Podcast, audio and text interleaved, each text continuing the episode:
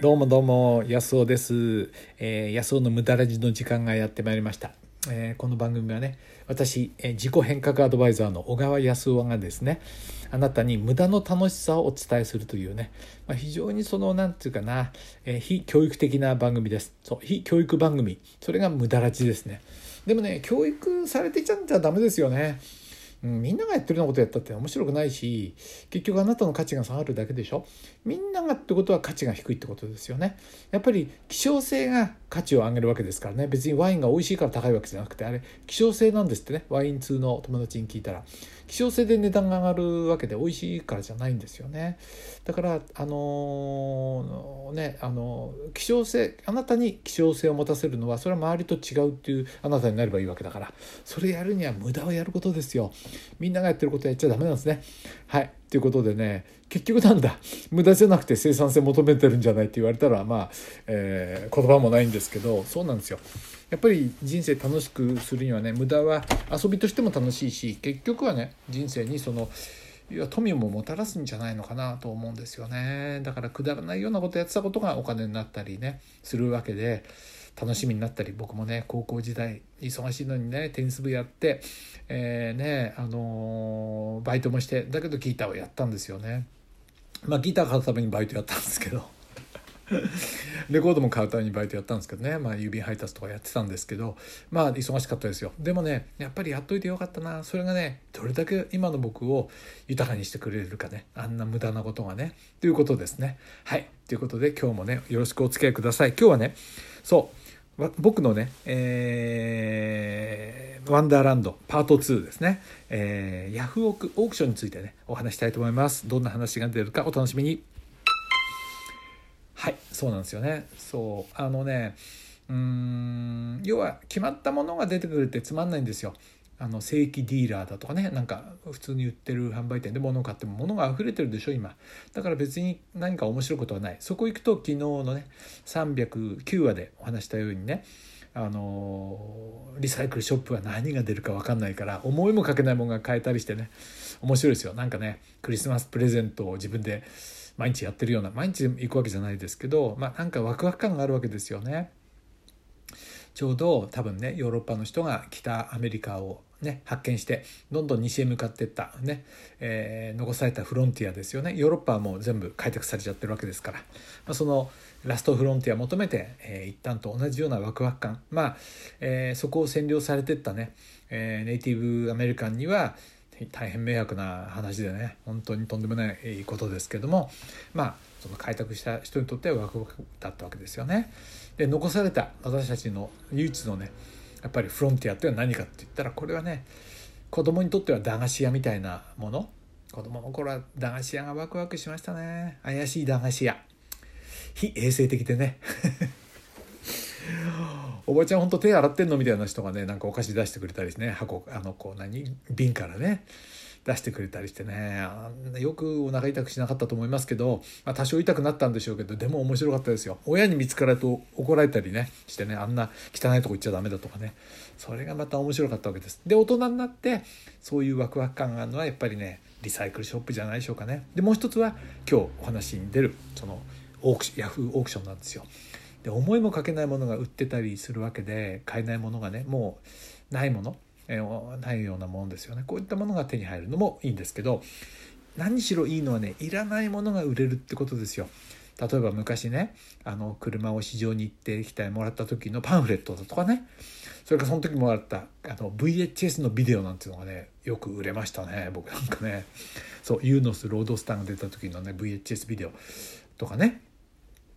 あとは何が売れたかな。その辺にね落っこってて、えー、うちにねあのずっと物置の中に入ってた車のホイールとかね売ってみたら結構売れたりしてそれから、うん、なんだろうな。最近では母が買う使うっつって買ったんだけど使わなかった床拭きお掃除ロボットね。今これ出してるんですけど1万4000円で売れてね嬉しかったですね。はい。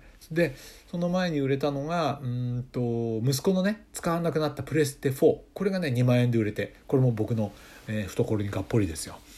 でねこれお金がそのないってわけじゃなくてお小遣いあるんですよ僕。使えるんだけどやっぱりね別口で入るこの楽しさ。これ何に使おうかなと思って。でちょうど今ギターをね、えー、この間ギターのケースを欲しいの買ったんでそういうとこに使ったんですよ。嬉しいですよね。ちょっともう欲しかったギターケースがね買えたりしてねそういういらないものを売ってね。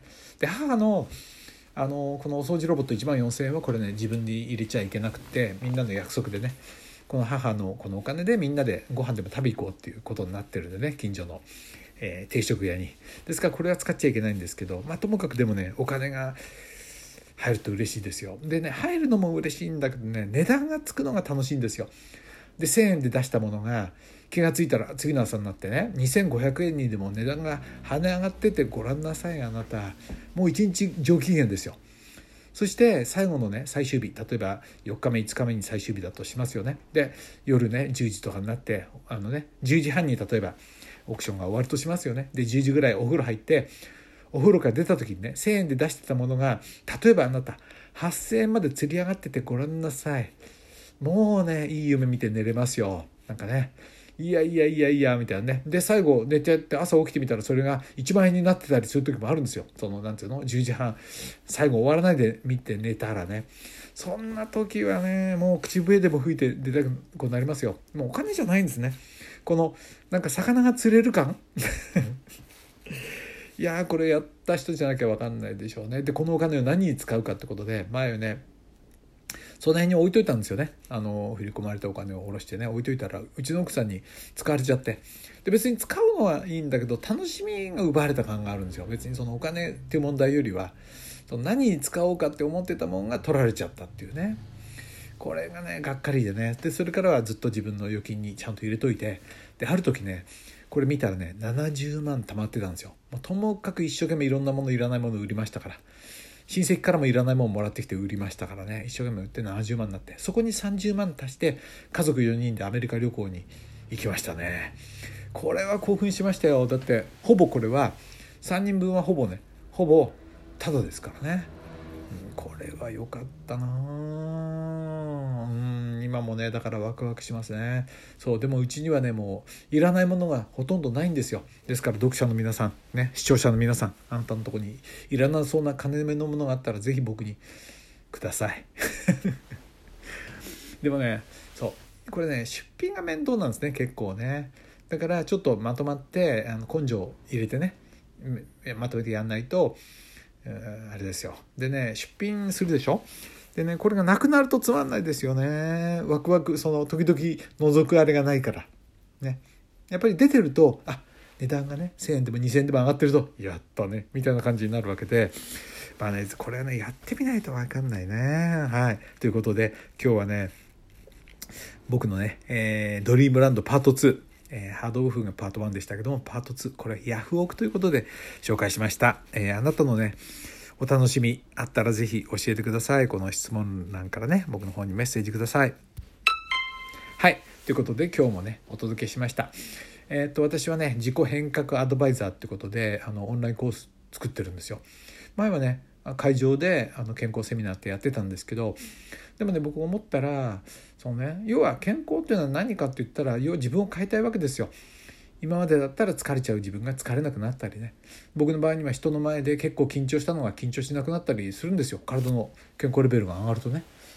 それからなんだろうな穏やかになったなあのね子供とか、まあ、息子とかねあなんかいろんなこう衝突があっても。まあいいかなってことになったんですよ。なんか前だったらねカット来たりうちの奥さんにもカットになったのがまあいいかなみたいな感じですよね。まあそういう風になったのがねすごくおおらかになった気がしますね。こんなのもねそうなんですよね。体とねすごく関係してるんですよ。脳と体の健康とね。ということでオンラインコース作ってるんでね、えー、今日もね新しいコースができて発売になったんですけどこれがね早速売れたんですよ。何もう6本ぐらい売れたのかな？すごい嬉しいですね。はい。ということでヤフオクもいいですけどオンラインコースが売れるのも嬉しいというねいやそうでした。また明日お会いしましょう。どうも。ああのね耳でお会いしましょう。はい。ということでどうも。小川康夫でした。